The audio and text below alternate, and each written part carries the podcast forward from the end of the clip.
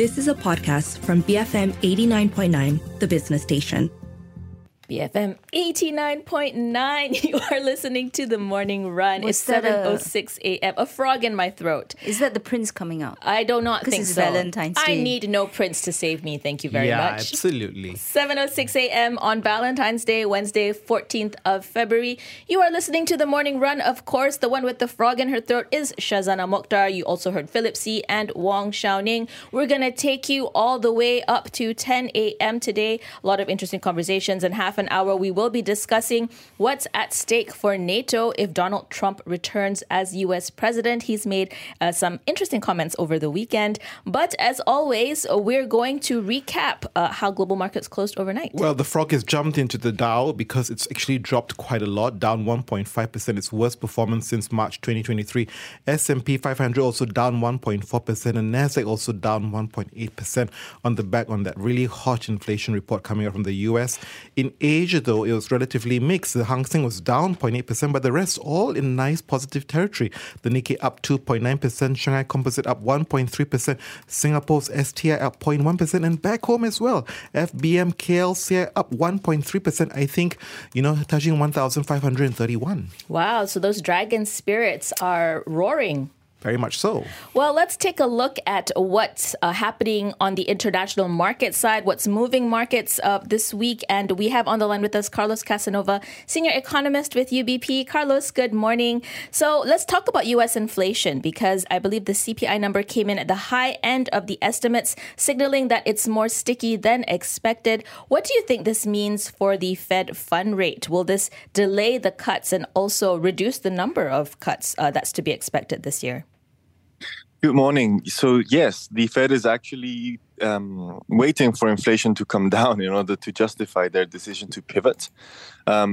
We think that inflation doesn't really need to come down to 2% or below for them to start cutting rates. I think 2.5 is the new line in the sand for the Fed. So long as they see that the trajectory for inflation is downwards, it means that they can potentially deliver those rate cuts this year. Now, we are not in the camp of, a ton of rate cuts.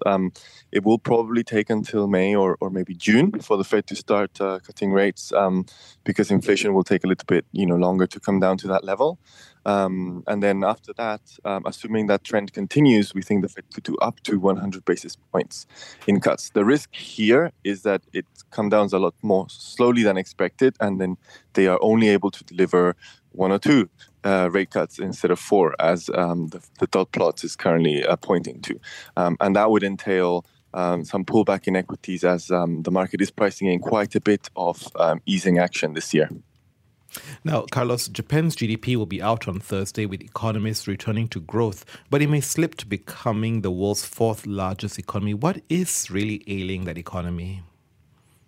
Well, despite all the hype around Japan, some of the structural factors that made it sort of, one of the least favorite market for investors are still in place. So you still have a declining population, an aging population.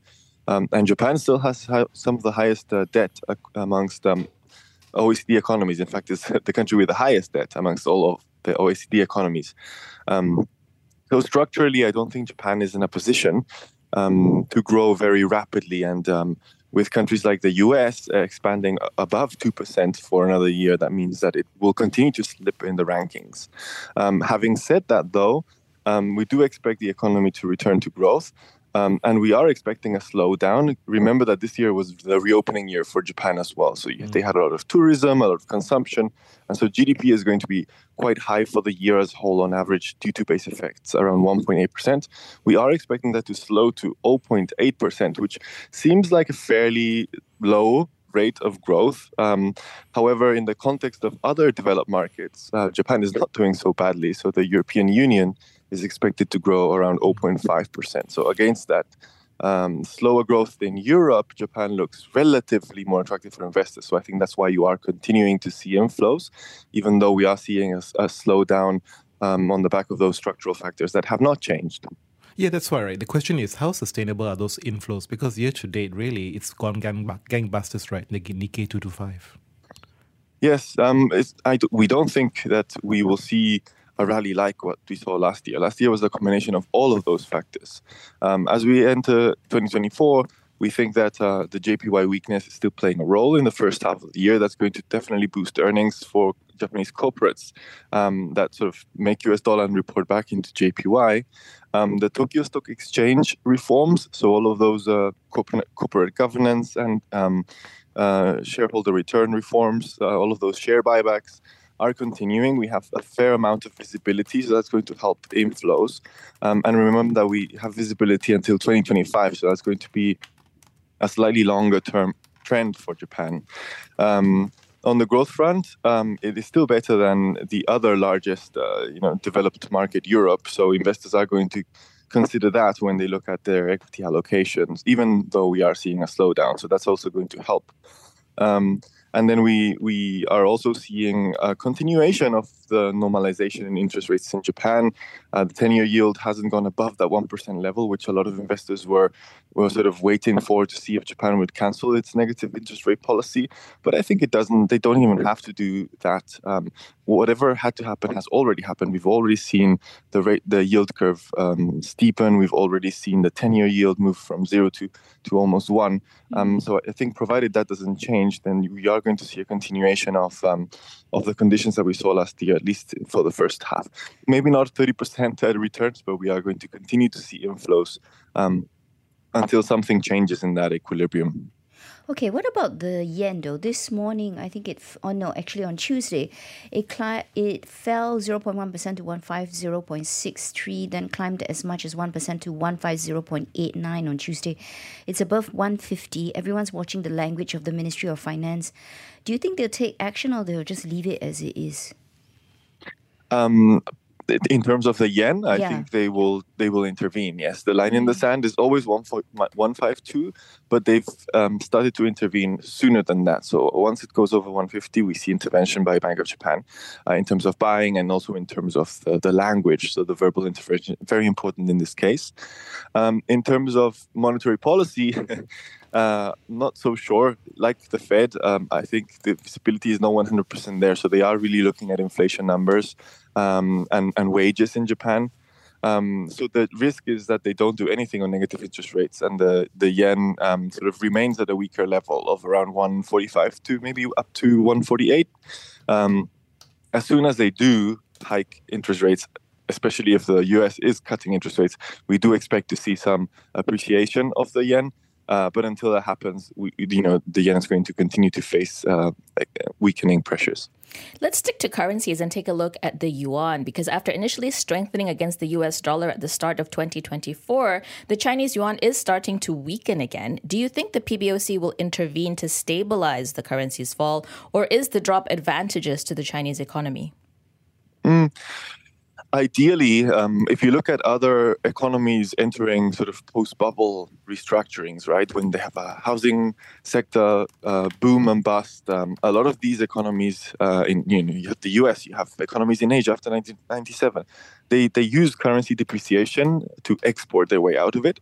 Unfortunately, in the current geopolitical climate, I think China doesn't have that option.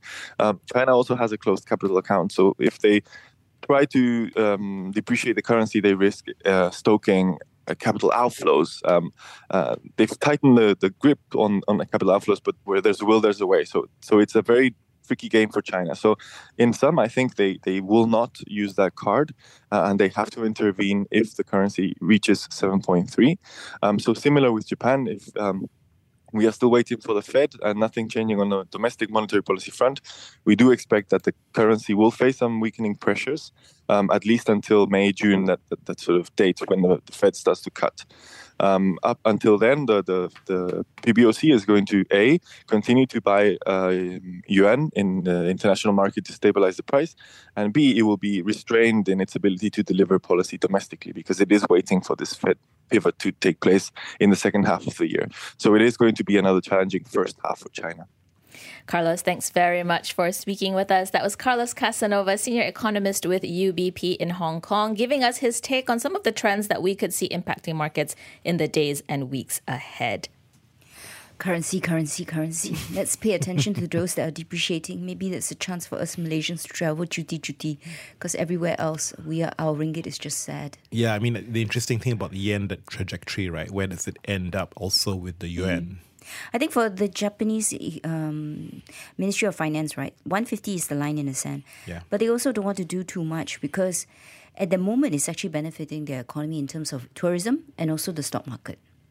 All right, difficult balancing act there. Let's turn our attention to some of the international corporate earnings that have come out overnight. We're starting off with hotel operator Marriott International. They reported a 7% on-year increase in its worldwide revenue per available room, or RevPAR, in the fourth quarter. And this is all thanks to higher room rates and occupancy levels in China. Revenue for the quarter rose 3% to $6 billion, while reported net income stood at $848 million. This is up 26% from a year ago.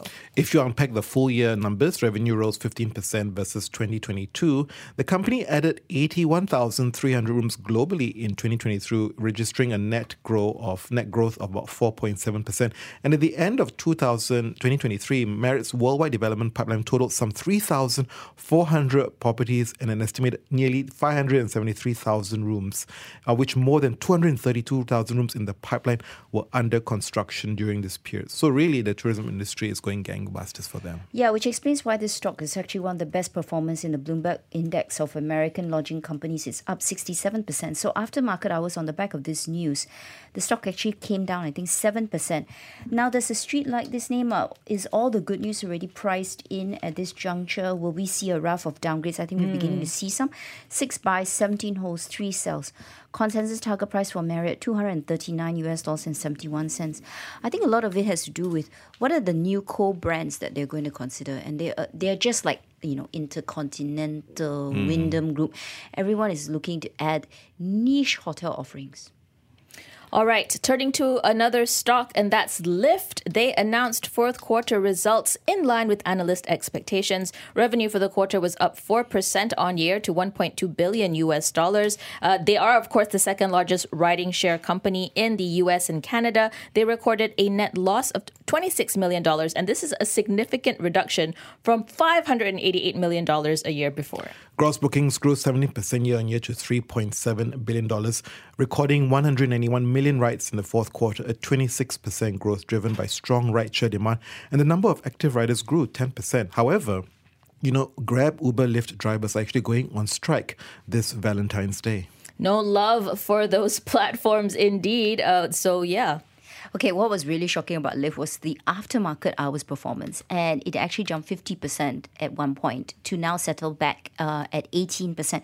Some people say it was actually just a mistake in its earnings released by the CFO when it said about what would be the EBITDA margin expansions. Originally was about 500 basis points, which is equivalent to 5%. But later on during the conference call, CFO basically said, no, it's 50. So it's not 5%, it's 0.5%. What a big difference. So maybe that's why Lyft share price has come down after market hours. Now, does a street like this name, is this a good number two? A number two behind Uber? I think the street's still not convinced. At the moment, they're just 5 buys, 34 holds, 4 sells. Consensus target price for this stock, $13.95. I think typically when it comes to any of these e-commerce giants, people just buy the number one. Number two kind of, it's like the second child, you know, kind of ignored. Nobody knows you're there. Well, I'm the second child, by the way. Can you tell the bitterness? I sense it. I feel it. Well, we're coming up to 7:20 a.m. We're heading into some messages, but we'll come back to cover the top stories in the newspapers and portals this morning. Stay tuned to BFM 89.9. You have been listening to a podcast from BFM 89.9, the business station. For more stories of the same kind, download the BFM app.